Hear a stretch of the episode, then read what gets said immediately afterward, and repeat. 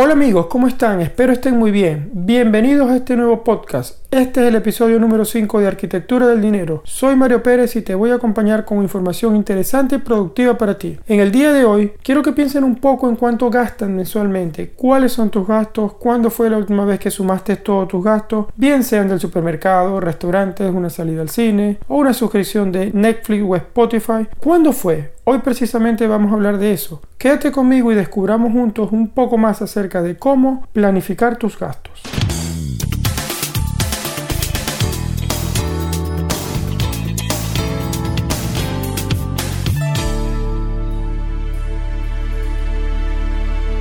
Quiero recordarte que los hábitos saludables te dirigen hacia unas finanzas felices. Los malos hábitos no llevan a nada. Así que continuamos con el hábito financiero número 4. Planifica tus gastos o lo que es igual, empieza a crear presupuestos. Antes de poder empezar a crear un presupuesto, lo ideal es que hayas comenzado a crear en ti dos de los primeros hábitos de los que te he conversado en mis episodios anteriores. ¿Lo recuerdas? Registrar todos tus gastos, registrar todos tus ingresos. Si ya has empezado con ellos, enhorabuena. Te felicito porque estás en camino de una vida financiera que tú controlas y no que ella te controla a ti.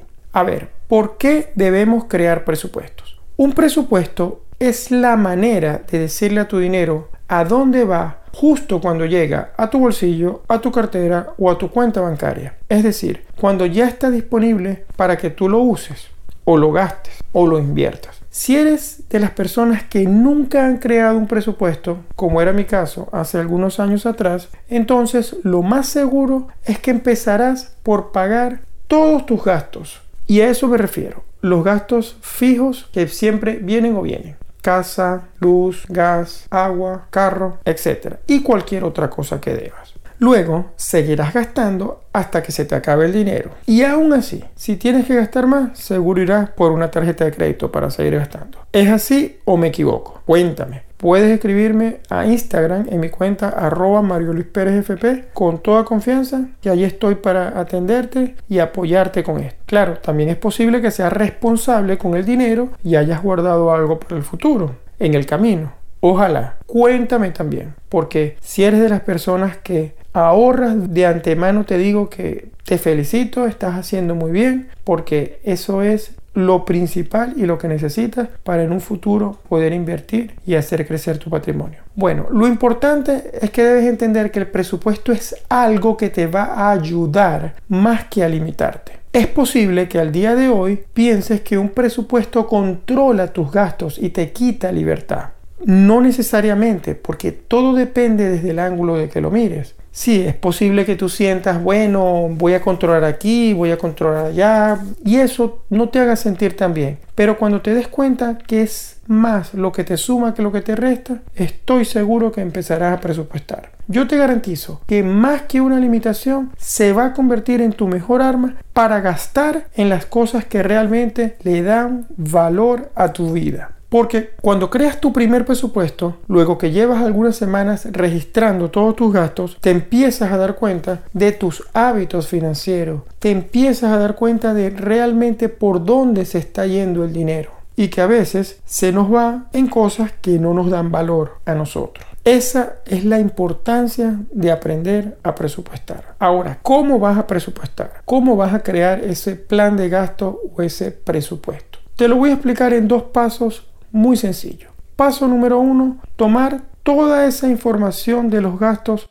que has venido anotando desde hace algún tiempo. Si me sigues en este podcast, es muy probable que estés en ese periodo de 30 días, del reto de 30 días que te di de registrar todos tus gastos. Y si no es así, no importa. Empieza hoy mismo a tomar nota de todo lo que gastas. Y esa información es la que te permitirá luego ir clasificando todos los gastos por categorías. Y el paso número dos es empezar a crear todas esas categorías y ponerles un nombre. Te explico. Puedes hacerlo en una hoja de papel o puedes hacerlo en un archivo Excel o similar. Empiezas a crear una tabla con sus columnas y sus filas, donde las columnas vas a encontrar o vas a colocar las categorías que son producto de la información que has descubierto, de todo lo que gastas diariamente, mensualmente, etc.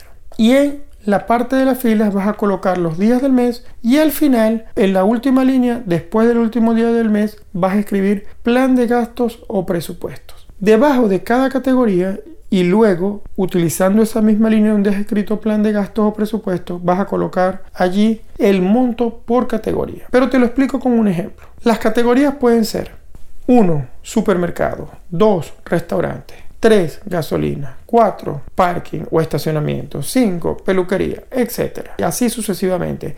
Salud, cualquier cosa. Entonces, en la parte de plan de gastos le vas a colocar un monto de acuerdo a los datos que ya tengas, que puede ser si tomamos como ejemplo supermercado, imagínate que en los 30 días gastas 600 dólares, euros o en la moneda en la que te encuentres.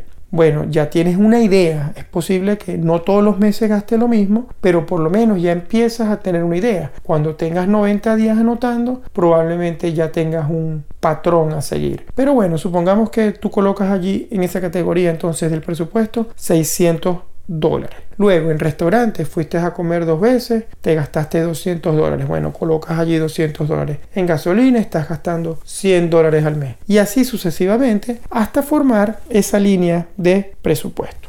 No te preocupes que, como te dije, te voy a dejar una plantilla con un ejemplo de presupuesto que puedes hacer, un ejemplo básico de presupuesto sencillo para que tú mismo empieces a presupuestar. Luego que ya hayas hecho todo el presupuesto de todos esos gastos diarios, también te recomiendo que hagas presupuestos para vacaciones, para eventos especiales, para toda la ropa que le vas a comprar a tu familia en el año, cualquier planificación anual. Porque el éxito de tomar el control en las finanzas es mirar hacia adelante, mirar a futuro, porque es allí donde te darás cuenta que que vas a poder realmente darle dirección a tu dinero y que tu dinero trabaje para ti, que tu dinero te apoye en tus objetivos. Otra cosa muy importante es presupuestar también para el ahorro. Pero esa parte la profundizamos después porque es mejor ahorrar con metas claras y definidas en el tiempo. Ya conversaremos sobre eso. Muchas gracias por estar aquí conmigo y seguimos en contacto.